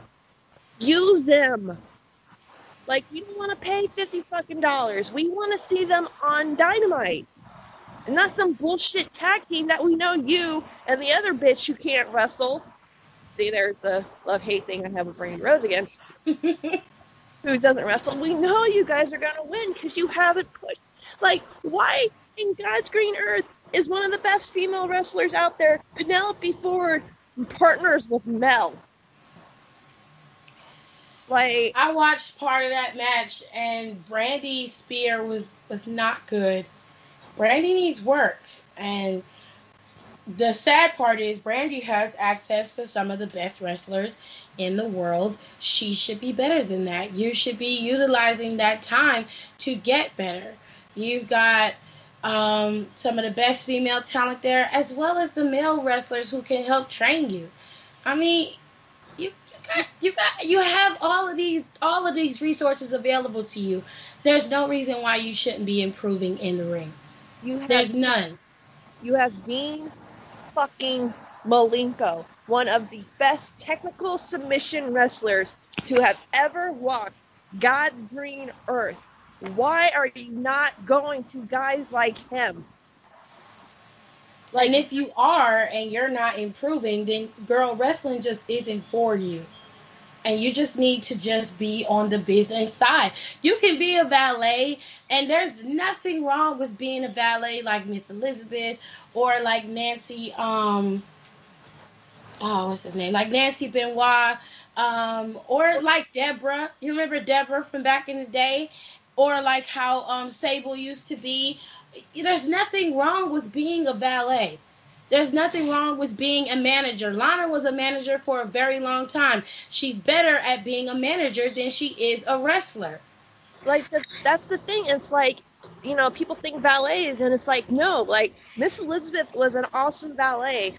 Woman was an awesome valet because they were able to. It's like they fed like the, the people they with they they clicked.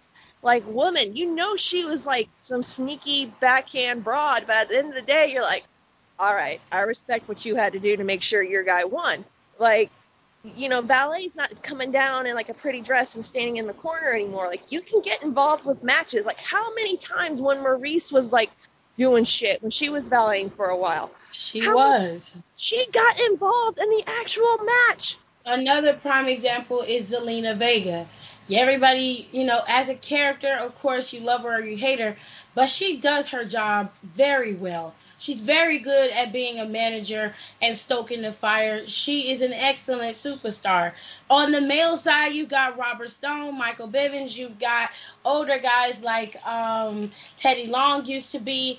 That those some of those positions are lost arts that need to be brought back because it just makes wrestling interesting.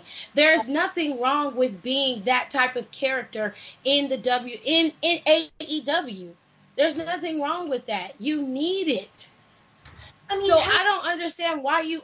It, it baffles me that they are willing to overlook her mediocrity, and that is not a, sh- a, a dig at her. That's just pure facts. Okay, you're overlooking her mediocrity to allow her to be wrestling on television because she didn't make the cut anywhere else so now that she's a part of the company in a main way, she can pretty much wrestle now and do her thing. Like I'm sorry, but it's just not good enough. It doesn't look good on TV. You're not making sure that at least TV wise she looks good. You don't do that, and it's it's. I mean, how can you mess up a spear? My five year old can do a spear. I any like any wrestling fan, we know how to do a spear. It's a very simple move. I mean, it's not simple that you can pull it off, but it's just like, and it's not, it's not something that's like it was her first match. She has been doing. Brandi has been wrestling, and again, I'm not coming for Brandi Rhodes. She's already had enough problems this week, but when if you're not improving by almost a year, like let's just say this if we're looking at a WWE standpoint, and we've seen wrestlers or women, men, whatever, they come in and they don't improve over X amount of time, we don't see them. Like, we don't see them on TV. They might be like in the back or whatever, but we don't see them wrestling. And when they do wrestle, oh, it's like, I love Lacey, but she has been on the main roster for over almost over a year now, and she still hasn't improved. She's still sloppy. She's still missing cues. She's still doing this. I mean, you you you gotta you know, and there's nothing wrong with being a valet. Like I'm gonna say it, and it might piss people off, but what I see in Zelina Vega with her being a manager, it gives me woman vibes because she's sneaky, she's underhanded, she'll do whatever it takes to make sure her guys win. And that's what woman used to do. She used to get up on the fucking rope and get like those long ass nails she had. They were always painted red, long ass red nails, and she would come up from behind on the guy and like scratch her nails into his face. Like you can still get physical. I mean, for fuck's sake, when Penelope takes Kip down to the ring, she fucking DDTs the guy. Like, what the fuck? it's just like, I mean, I, I know we're getting sidetracked, but it's just like, you, I, I, I feel bad for her, but at the same time, I'm like, Brandi, you don't need to run your mouth. And it's like what Nicole said, you don't see Stephanie popping off on people. You don't see, Tri- well, Triple H does it every once in a while, but it's like you really have to piss them off because they know these trolls want attention. And when you come back with shit like, oh, for the love of lemons or some bullshit like that, people are going to eat you alive in this business, especially on Twitter, where no one gives a zero fuck. Like, I know it seems like we're ganging up on you, but sometimes constructive criticism is the best thing for you, and you just have to listen and try not to take it so much as people hate you, but more so people care enough to tell you the truth. And the truth is, if you are not mentally prepared to do this job, then you need to tell Cody right now, this is not what I want to do. I don't want to be the head of this division. Make it for someone who can do the job. I just want to wrestle. There's nothing wrong with that. And if you can't tell him that and he hears what you're saying, then something's wrong. And if and if she can't do that, then you need to bring in a woman wrestler or a woman personality. It doesn't even have to be a wrestler, but a female wrestling personality who's been in this business long enough fucking bring in Jacqueline. She's been wrestling since like the dawn of time. It seems like, cause like every time I'm like, oh, she wrestled here, here, and here, and she was she's always in every company. Like I was like, I didn't know she was in here. Like y'all gotta do something though if you're gonna. I mean, it, I don't have a problem with you bringing in somebody like Jacqueline or bringing in somebody like um um oh god bring her in. Like bring somebody in who's been in this business who has thick skin so when they do post shit on social media and people are coming for them they can shut them down or they just ignore them or delete them. That's all it fucking or just just get social media manager. Nicole says it all the time. We need to put that shit on t-shirts. She says it all the time. She is 100% right. It is very clear that you cannot handle being on social media and do this job. So I do think she is correct when she says you need to have a manager to manage your social media. And you won't even have to worry about seeing that kind of stuff. My thing is, just because you leave Twitter, don't mean they ain't gonna follow you to Instagram. They'll do it on Instagram. And you block people on Instagram. We know this. So why didn't you just block them? You didn't even have to read the messages in your DM. You could have just deleted this shit and left it alone. But don't let nobody run you off of social media because of their own personal bullshit because they don't believe in something that you do. Not everybody is going to agree or believe with everything that you do. But if you think this was the right move for you and your company, then you stand by your decision. But don't get upset when people critique your decision. That is a natural reaction. It's going to happen. And for grown men to be sitting up here complaining and running off of social media because they don't like what people say, I find it to be very interesting that you guys are so sensitive about your own shit, but you have no problem tearing down other companies when they do what they're doing. You have no problem coming out and making your digs and talking your shit, sitting up in rooms laughing and shit, talking bad about people's belts. Yeah, I'm talking about y'all dogging WWE out because it correlates. You cannot have that type of attitude towards another company, but getting your feelings when somebody critiques yours. Because you got to keep the same energy across the board. Understand that you guys are a public company. You're on national TV everybody's not gonna like what you do. So y'all need to get y'all shit together. You ain't gotta be so. I'm an artist and I'm sensitive about my shit. No, this is business, and business is cutthroat. And if your ass can't handle this shit, then maybe you shouldn't be at the helm of the business. You need to go back to just wrestling, and leave it at that. Cause now you see that it ain't as easy as you thought it was. Now, I'm not saying Vince McMahon and everybody that's at the head of WWE and any other company is better or greater, but they have a certain way that they operate so that they are not so accessible to you. Because I know for damn sure Vince McMahon get thousands of messages in his inbox on Twitter and anywhere else he got on social media. I'm 100% sure of that. But I don't see him going on social media crying and complaining about what people say about him. Neither do you see that with Triple H or Stephanie or Shane or anybody else in the public eye who runs that company. That doesn't happen with NWA Power. It doesn't happen with MLW. So you can't hold yourself to a standard and be like, oh, I don't want to be here because people are attacking me. But then turn around and laugh and make jokes at WWE and dig at them when they get it worse than you do. And you know this. Y'all gotta get y'all shit together. You gotta get it together. Let's move on. In AEW, they the way that AEW came about, Tony Khan went to a party a couple years back. And of course, the rumblings about AEW coming into fruition had started then. But Tony Khan was at a party and he came across um, Warner Media's um, top executive, Kevin Reilly. And he talked to him and convinced him, hey, at one point you had WCW, it was a big thing. Maybe we can go back to that and bring AEW to the light and have that again. Kevin Reilly was a big supporter of that. Him and Tony Khan talked. And Of course, you had Cody Rhodes in there at one point, and AEW was born. 18 months after that conversation, AEW came about. Well, now,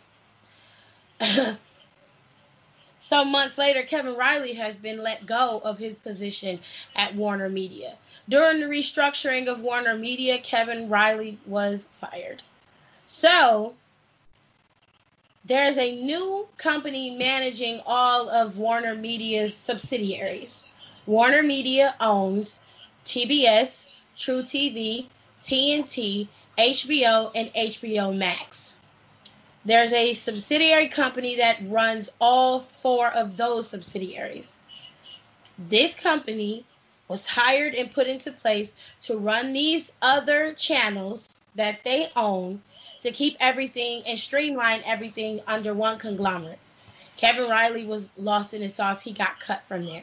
So what does that mean? Now, you know, over here in in our little place of the world, we don't really care for Dave Meltzer, but there is one thing I do agree with Dave Meltzer on. With Kevin Reilly being AEW's biggest cheerleader, it's not good that he's gone.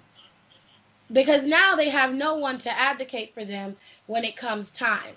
So if any reason things start to change in terms of ratings and the way that they are structuring their content, or if people that didn't necessarily care for AEW don't really want this a part of their network, AEW could be removed from the lineup and be and it could be gone. It'd be sit somewhere else. They might end up on YouTube. They may not.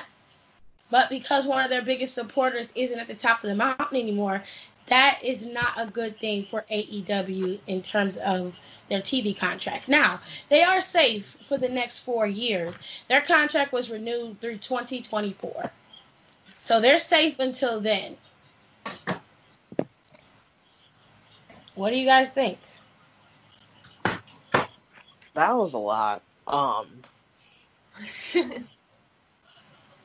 Um, I don't know. I hope they're since obviously since they're so worried about fucking demographics, I'm I'm hoping someone's keeping track of it. But the way things are going, I don't think I don't know. I don't know. I hope they're okay. Um, I don't know. They need to hire some people over there. Um, uh, they just they just better. They want to if AEW wants to succeed, and needs to get its shit together, like ASAP, like right now. That and if you, you don't want, want people to start doing like they do to WWE and get so pissed off and be like, you know what, I'm not fucking watching anymore. Mhm. Well, they're already having that problem, but yeah. um, you guys yeah, just standpoint, yeah, that's that's just not good. It's just not good they've just lost one of their bigger supporters, and you know, shit keeps going the way it is. They're not gonna succeed for much longer. Now, the one thing that they did say was that AEW Dark was set to be moved. That was supposed to be the third hour. They were supposed to move AEW Dark to main TV and they were supposed to utilize AEW Dark as a means to start storylines, push stories forward, or create and introduce new superstars through AEW Dark.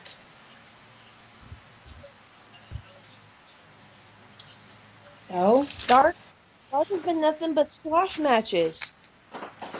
Well, that's why they were going to move it. They were. That's why code. The way that they worded it in the article was that Reilly was very vocal about AEW, and he, of course, backed it 100%. They were already, the rumors were already running around about them adding the third hour. We're aware of this.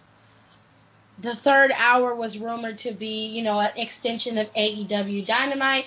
It was also rumored to be like um, a main event type of situation they wanted to take AEW Dark off of YouTube and move it to TNT. They wanted to make it its own standalone show, but it would also introduce new talent and help move line storylines and start new storylines. It would move out of the forum that it's in now and more into a helper of the main show for AEW Dynamite.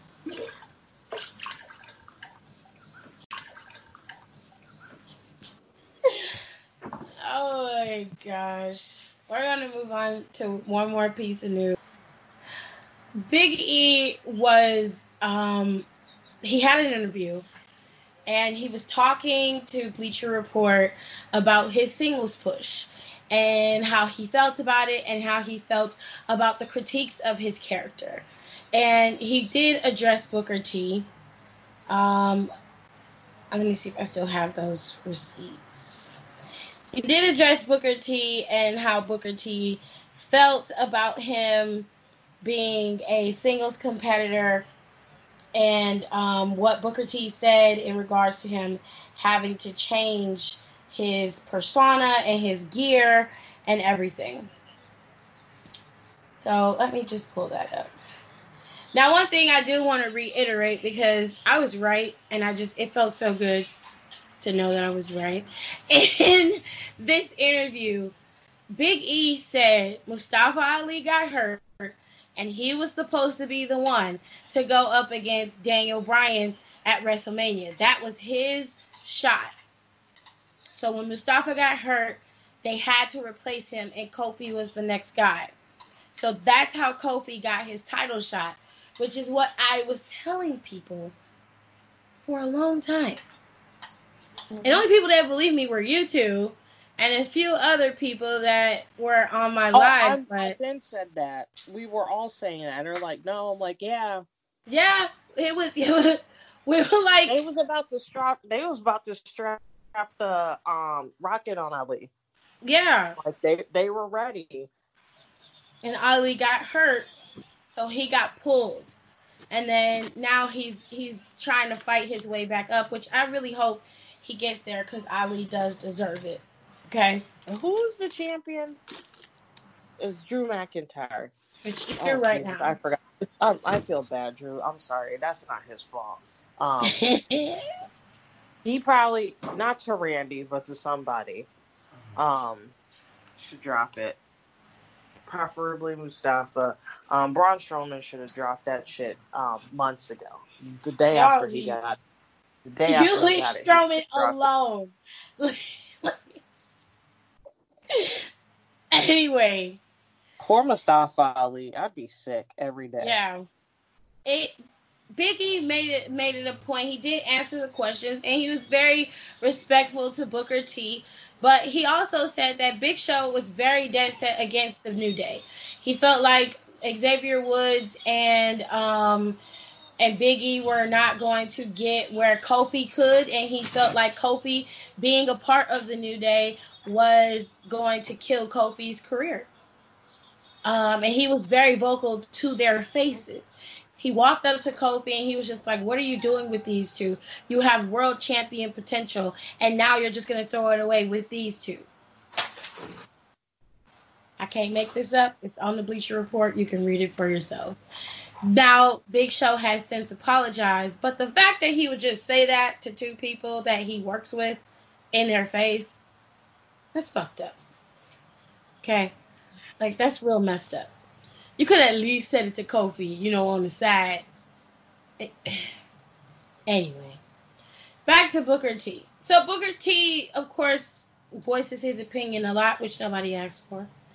And he says that he feels like Big E's character currently is too campy and too goofy to be championship material in any capacity.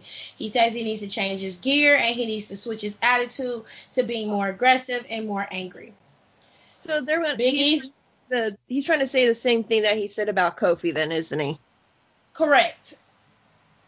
Um, so here's what he said. He said, I think Booker T also mentioned something about us splitting up, and he said people can have opinions, but we've done this by believing in ourselves as a trio. He says that he wants to be as entertaining as possible outside and inside the ring, and he said, but things have to make sense.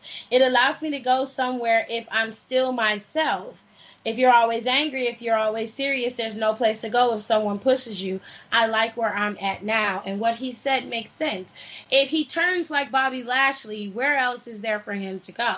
And if you recall when Big E first got to WWE, he was angry. He was a big, brooding, imposing figure, and that got him nowhere. So I don't think he says thanks for the advice, Booker, but I think I'm gonna continue doing what I know works for me, which is true. You get to see Big E's personality. Big E has a very big, boisterous, fun personality, but he also knows when he has to be serious, and that's when that bell rings and it's time to wrestle. He can have fun, but he does know how to take this. He does know how to take that match where it needs to be. So I I'm on Big E's side. I think Booker T is very critical of black wrestlers more specifically, and he doesn't give the other wrestlers the same smoke. And I just I don't understand why he feels like all the big guys have to be the same character. So you want another black guy that's big like Big E. You want another big guy coming into WWE with the same attitude, the same angry. You want him to be like Mark Henry. Mm. That rarely worked for Mark Henry, to be honest with you. Nobody was checking for Mark Henry until he started doing that sexual chocolate shit. And then he had that that baby hand with Mae. We, we don't we don't talk about that. Oh, but that that's what happened. Yo, Mae, Mae gave birth to a hand. That that is some shit that I will never forget. So you in there making out with this? Let, let me go. It's just a mess. He also said that it's not a shot at Booker T at all, and he's thoroughly entertained by his career. But this is a man who won a world title around his waist as King Booker with a faux English accent. Let's put things in perspective here. And it was entertaining and it was great and it worked. For me, I hear some of it because people bring it to my attention, and I know Booker is is a supporter, so this is not supposed to be a shot at him. But that is what he did, which he is correct. So, what do you think about Booker T's comments against Big E, and how do you feel about Big E's response to them? As always, Big E's keeping it classy. And um, if we want to talk about non-problematic people that we need to get behind, he's definitely one of them. Um, as for T, he needs to shut up because, like, you know, that's all. And you know, when the, it goes like he was saying that shit when Kofi was champ, and you know, he could have like I'm Kofi's a big a big boy. He can take care of himself. But you know, but it would have been nice to see more support from like a WWE legend to say, you know, I like what Kofi's doing. It's new, it's fresh, it's and we've said it too when Kofi was champ. Like there was nothing wrong with being someone who's positive and bright color and you know, just you know, he's doing the work. Like who the fuck cares, man? And that was the only problem I ever saw with Kofi, people having with Kofi Singh is like, uh, he's too, he's all positive. He's not, he's wearing bright colors and unicorns. I'm like, so the fuck what? Like, why? And honestly, I don't, I don't care who I piss off by saying this. Who the fuck cares what Booker T thinks? He was running around looking like a goddamn Game of Thrones cosplay reject. like you know, and it's like, you know, Booker, we you wanna you wanna see some shit. Let's let we could really go back into your WCW career if we Uh-oh. really want to get. I could I could go off on Booker T. Um, GI what Father of bad accents. what? Uh, Booker T, first of his name, father of bad accents. If you- I don't know. I it's, it's I don't know. Maybe not. It's probably not funny. I tried. I thought it was hilarious. Um, no, it's just like you, you want to talk about stupid gimmicks, okay? Um, we could talk about GI Bro when you were part Ooh. of It's in Action. No one seems to remembers to remember that.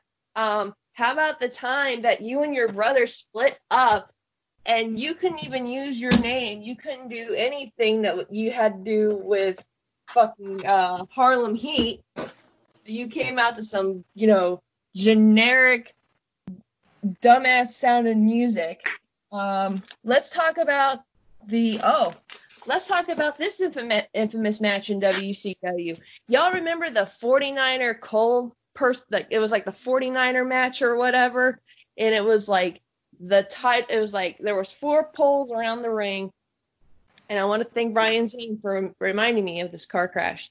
It was like four, like it was four things around the ring or boxes that were held up on poles, and the object was it one of the titles. The, t- the title was in one of the boxes. Whoever found it won. Now, Booger, let's remind some stuff that you that you pulled out of there. Um, sex toys, an Oh. autograph picture of Scott Hall. Oh wow. Like, you want to think that your career, you never had to do anything stupid? And, and, you know, when you won that title, everyone was excited. And, you know, you became world champ. Okay, awesome. And I was one of the people who were behind it. Like, okay, cool. He's finally, he finally got it.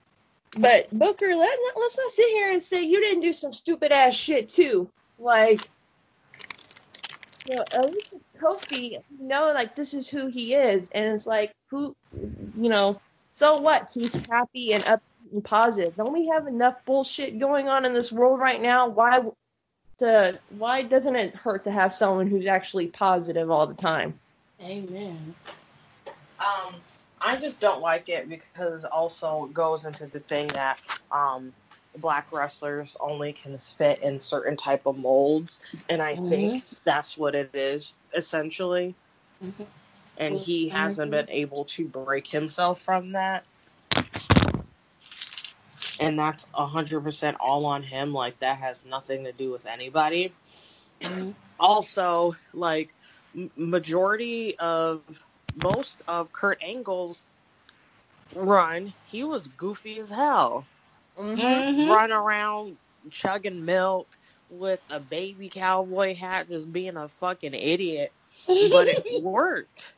It did. Like because he was like, you know what? Like he's goofy, but it's like he can still um I'm sick of these fucking tweets. Um, he can still go in the ring, so it's like, it's like, what are you really, really mad about? Is this soy sauce in here? What is it?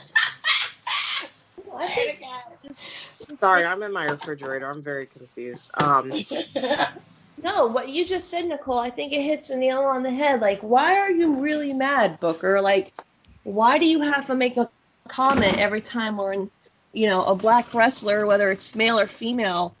You know, because you came out with the whole thing about Naomi. You were on Mhm. Hey, you're all like, I mean, even look at um, what MVP, Shelton Benjamin, and, and Lashley are doing.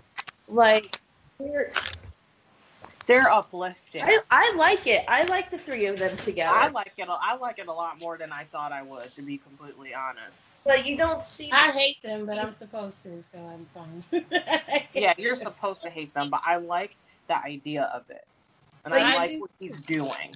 and I'm glad he's there because if he wasn't, they wouldn't have this opportunity, and that's just. MVP is literally doing what Booker T and um, Mark Henry should be doing. Well, say. Because, like, you don't see him, because, like, you know, they're not, you know, I don't want to say stereotypical, but they're not doing what Booker's, like, is like, like, he needs to do this, that, and the other. Like, to me, that's just a group of three men who are wanting to run roughshod all over the fucking division, like, on Raw. And I'm okay they are that. what he wants. They are what Booker T wants, though. They are not, you know, they're not campy, they're not goofy, they're the hurt business, and that's fine. But black people are not just brutalizing, you know, always ready to fight, underhanded people. We have levels to us just like any other race of people. So why can't you display that? Why can't Naomi be the glow and Bianca be your hard hitting, fast talking, you know, girl with all of the rhymes? She got all that swag. Why can't you have that? Why can't Big E be that fun loving big guy, that big teddy bear of a man, but still be the man? Why can't he do that? Why does he have to fit into this little box that Booker T deems to be, oh, that's when you're at the pinnacle? Because right now, Bobby Lashley is that bruising, brutalizing character, and he is not champion. Well, you know, like we've seen New Day snap. We've seen them when they are they are pushed to their limit, like when they were heels or when they're faces. Like you see them where it's like the goofiness drops and they get serious in their matches. Like when Kofi was going against Bryan and he starts screaming, "No, it's my time, it's my time." Eleven years, eleven years. You know, he's screaming, and you see like, because that's the thing. People are still saying like New Day is just about unicorns and pancakes. I'm like you guys realize New Day is com- like Big E, Kofi, and Xavier are probably three of the best people on that on that roster. Hmm. And like you guys were okay with it when they were heels and they were annoying everybody, but as soon mm-hmm. as they mm-hmm. turn faces and Kofi gets the champion, all of a sudden you can't be positive, you can't be goofy. Like I liked it. I liked for once, like that's why I like Drew because he's serious, but he's like a sarcastic smartass. Oh, Drew looks so good on. He's like a sarcastic smartass, and he feel like shout, little, little shout out to his wife. And it's like so, he gets his little goofy moments too, but it's like when he gets in the ring, he's serious, and that's what pisses me off. And it's just like Booker. T- I'm gonna, okay. I'm gonna say something that might piss people off. Booker T is reminding me a lot about Jericho is that he sounds so bitter that he never got like people never got behind them fully as they do New Day. That he's just gonna drag and drag and drag and bitch and complain about anybody that's like New Day or Naomi or Bianca or whoever. Like they're over. Shouldn't you be happy that in that I'm not trying not happy, but shouldn't you be ecstatic that black men and women are finally getting their the spot that they deserve in pro wrestling, especially in the WWE. Of all places. Like get the fuck out of here with that miss me with that bullshit.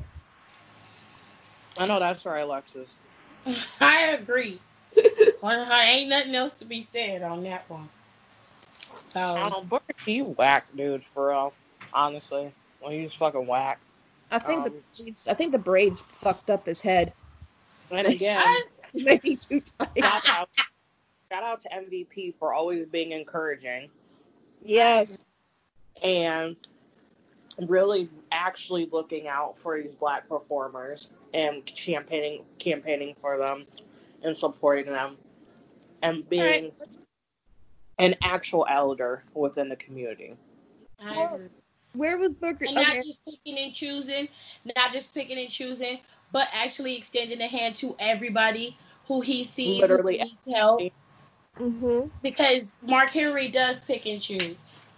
Like he gave Bianca all of the the rope in the world, and it's no shade to Bianca because I love Bianca, but he didn't extend that same hand to Lio Rush, and he should have. He should have.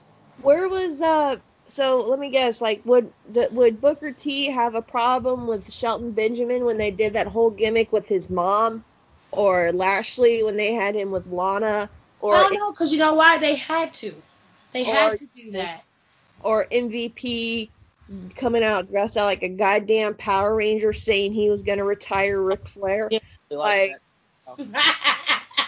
you know, I'm not, like he's gotten better. Like I like the Punisher jumps. I like the Punisher one. I like the Black Panther one. Like, he, mm. uh, like I'm gonna say MVP. I respect for like what you're doing for uh, black wrestlers right now. But man, you look like a fucking Power Ranger reject. Speaking of MVP, did, did you, we also want to mention how he signed a multi-million dollar or a, a multi-year contract? He sure did. And I'm so happy for him. to you. And that means that we're going to get better things on the horizon for him because he's a producer and he works the main show. So the uh, the MVP just fix it. also, I just think it's so crazy because you remember when I don't think because I watched this documentary or this episode of him. It was like a couple years ago. Actually, wasn't that long ago. and you know, he was talking about how he was like he knows that he's reaching the tail end of his wrestling career. Mhm. And he was like and then obviously when we saw him at when I saw him at Royal Rumble and I was like, "Oh, this is it. Yeah. He's going to do this and he's going to sail on to the yonder and I'll be happy for him." But then he showed up the next day. And then he showed up like a week later. And then he just like kept showing up. And you're just like Okay. and you're just like, what? And he just kept just kept kept being there, kept being there. And then I just think it's so cool that they realize how valuable he is. Yeah. Not just and they were just like we have really used someone like this. And y'all really could and we really do need more people like him. So I think that's just fantastic. I fantastic. agree. Mhm. career wise, um, I'm happy that he has that security, especially during times that are so uncertain. I'm happy that he's able to. I, it's not like he wasn't before. Um, even provide his son with an even more comfortable lifestyle. And I I'm- agree. and he really deserves that. So I'm just happy that he's able to do all this stuff. I don't think he thought that and none of this was going to happen. Obviously, Hmm. You you better Booker. Like and or you know you could always just or you could just shut the fuck up. One of the two. Well, I Alexa just said it, and I agree. just, just stop boxing us in this little box that you yourself don't put yourself in, because nobody would believe you if you were coming out there like that. So don't force somebody else to live in your world. Let them be who they are and try to enjoy wrestling for what it is, because it's motherfuckers like you that make it very difficult to enjoy wrestling. And with that being said.